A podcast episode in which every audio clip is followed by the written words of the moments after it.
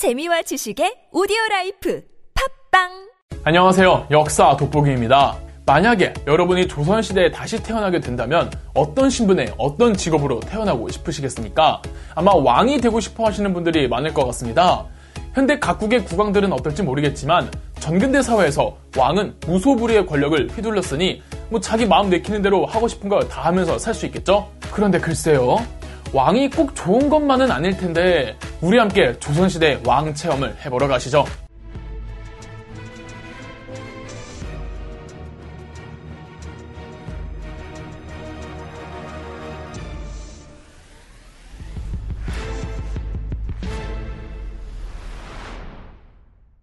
제일 먼저 왕의 하루 일과를 한번 살펴볼까요?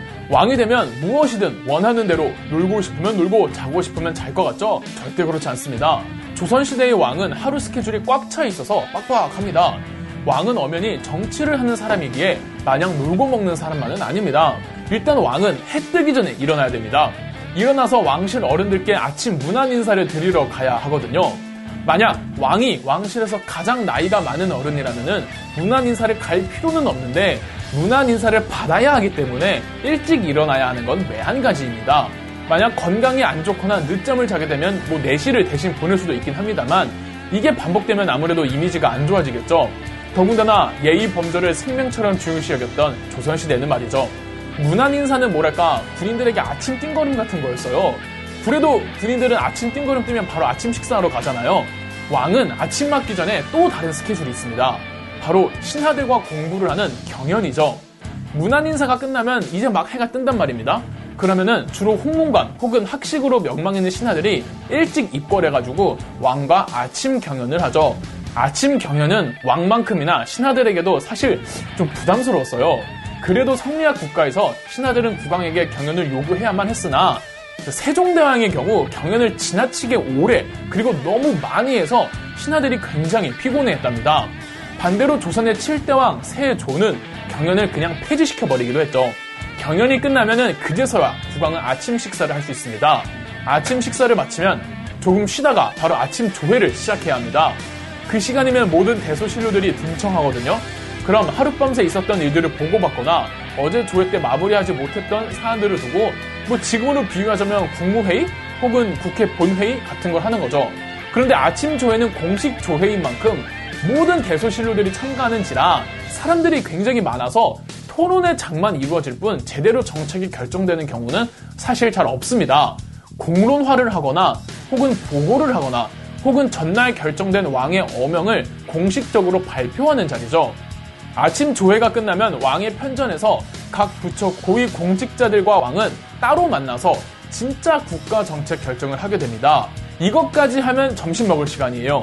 그래서 아침 조회나 고위 공직자의 미팅이 짧으면은 이 점심 때까지 왕은 개인 휴식 시간이 정해지는데 다시 세종대왕을 소환을 해보자면은 세종대왕은 이런 미팅을 최대한 길게 하거나 빨리 끝나도 개인 시간에 책을 읽거나 상소문을 읽었다죠. 아침 조회만 하고 고위직 관료들과의 미팅은 스킵시키는 왕들도 꽤 있었습니다. 자, 점심을 먹고는 또 짧게 점심 경연에 참가해야 합니다. 그리고 저녁을 먹기까지도 시간이 꽤 있잖아요. 이 긴 공백의 시간도 왕은 바쁩니다. 국가 모든 정사의 최고 결정권자가 왕인 만큼 미팅이 하루에 또 수십 개는 잡힐 단 말이죠. 왕의 비서실 사람들 혹은 내관들이 왕에게 다음은 뭐 어디로 가셔야 합니다. 다음은 누구를 만나셔야 합니다. 지금 편전에 누가 들었습니다. 계속 일정을 소화시켜 나가게 합니다. 공적으로는 뭐 지방으로 발령받은 신하를 마중 나가준다든지 지방을 관찰하고 돌아온 관찰사 보고를 받는다든지 궁궐 행정 업무에 문제 제기하는 사람 만나서 불만을 들어준다든지 사적으로는 왕실의 누구를 만나서 왕실 종친 문제를 논의한다든지 건강에 안 좋으면 진찰을 받는다든지 말이죠. 이 오후 스케줄 역시 다 무시하고 개인 시간을 보내는 왕이 있었는가 하면은 어떻게든 빽빽히 그 스케줄을 채우는 왕들도 있었습니다. 만약 전시 상황이다. 예를 들어 삼포외란이 일어났던 중종이나 을묘외변이 일어났던 명종이나 정묘호란 병자호란이 일어났던 인조나 이런 긴박한 상황이면은 실으나 조우나 조정의 임시회의가 계속 소집이 되겠죠. 혹은 미팅의 연속이거나요. 저녁을 먹으면 뭘 할까요? 뭘 하긴요. 저녁 경연을 또 해야죠. 그러면 하루에 경연이 총 3번이 있는 거죠. 아침 경연, 점심 경연, 저녁 경연. 그러니까 왕은 계속 공부를 해야 하는 겁니다. 특별한 일이 없으면 매일매일 하루에 3번 경연을 해야 한단 말이죠.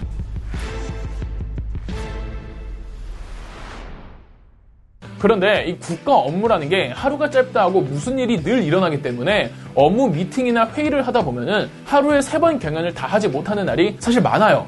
경연을 제일 많이 한 왕은 세종대왕, 성종, 정조 이렇게 되는데 자 세종대왕은 즉위하고 20년 동안 매일 최소 하루에 한 번은 했고 성종은 세종대왕 기록을 깨고 싶어서 25년 동안 매일매일 경연을 했답니다.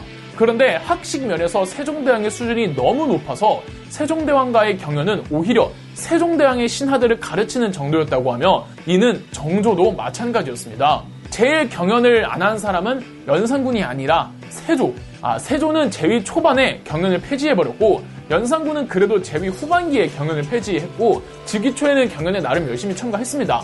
참고로 이 세조 다음 왕이 그의 둘째 아들 예종인데 예종은 재위 기간도 짧고 아버지가 경연을 폐지시켜 놓았던지라 굳이 부활시키지 않아서 경연을 하지 않았다고 하네요. 태종 이방원은 경연의 중요성을 강조하면서도 정작 본인은 땡땡이를 많이 쳤다죠. 경연에 임하는 국왕별 자세만 봐도 딱 성격 나오죠. 자, 다시 왕의 스케줄로 돌아와서 저녁 먹고 저녁 경연까지 마치면은 아, 상황에 따라 경연을 하고 저녁을 먹는 경우도 있답니다.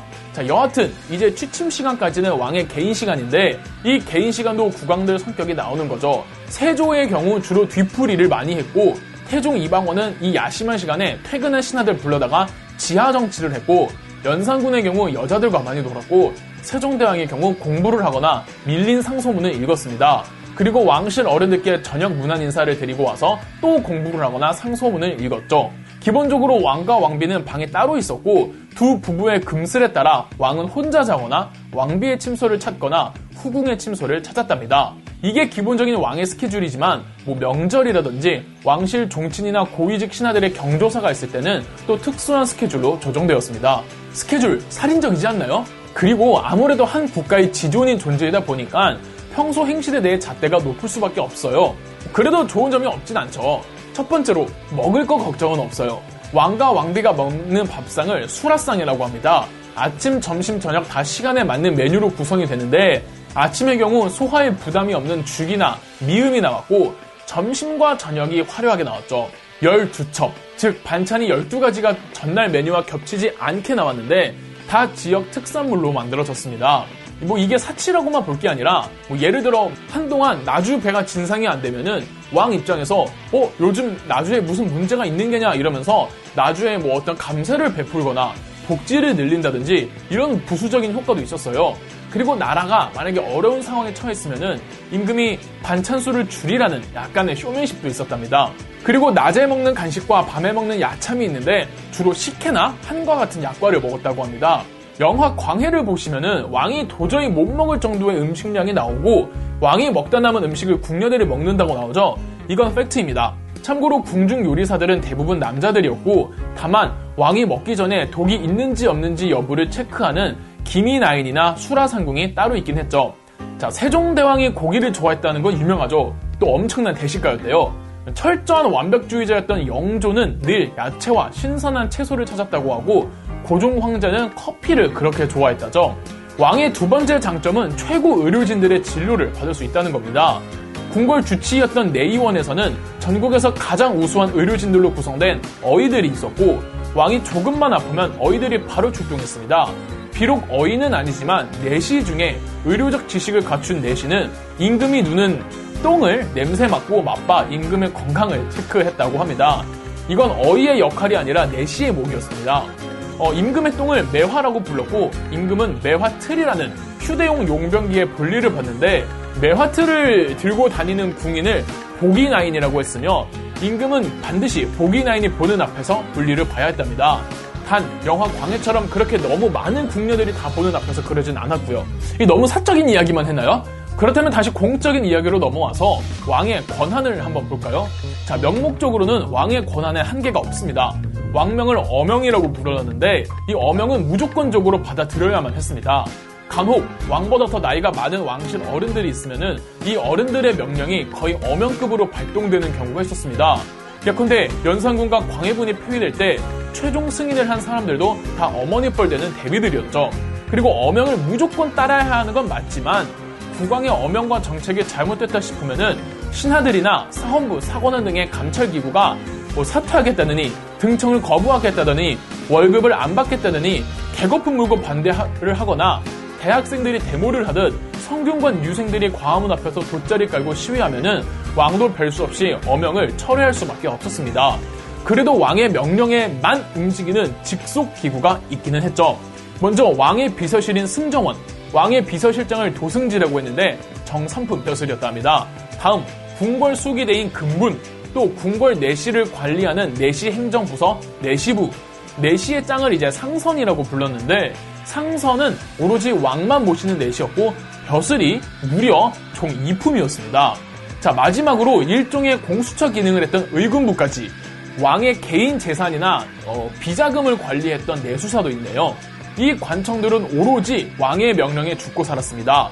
그래서 학창 시절 국사 시간에 왕의 정책에 비판을 하는 사헌부, 사관원, 홍무관 이 3사를 왕권 견제기구라고 하며 승정원, 의금부 등을 왕권 강화기구라고 하는 겁니다. 왕이 되려면 어떻게 해야 할까요? 당연히 일단 왕족이고 아버지가 선대 왕이어야 하겠죠. 또 하나, 엄마가 후궁이면 안 됩니다. 원칙적으로 왕비 소생의 왕자에게 왕위를 이을 수 있는 정통성이 주어졌어요. 만약에 왕비 소생의 아들이 없으면 별 수 없이 후궁 소생의 왕자가 차기 왕을 이었는데 후궁의 아들이었던 왕들로는 선조, 광해군, 인조, 영조가 있었습니다. 그래서 다 출신 콤플렉스 때문에 신경질이 괴팍하던 왕들이었죠. 참고로 철종과 고종은 아예 왕이 서열에 있지도 않은 왕족이었는데 뭐 어떻게 운 좋게 왕이 된 케이스죠. 또한 왕이 즉위할 때 어머니가 살아계시느냐 아니면 즉위하기 전에 왕의 어머니가 돌아가셨느냐도 되게 중요했습니다. 왕의 어머니가 돌아가신 상태에서 왕이 된 경우 대부분 왕권이 약하거나 좀 이상했습니다. 뭐 문종, 반종, 연산군, 인종, 선조, 광해군, 인조 등이 그런 경우죠. 태종 이방원과 수양대군 세조는 쿠데타를 일으켰으니 논외로 하고요. 또 결국 보면은 이 왕의 끝이 좋은 케이스도 별로 없습니다.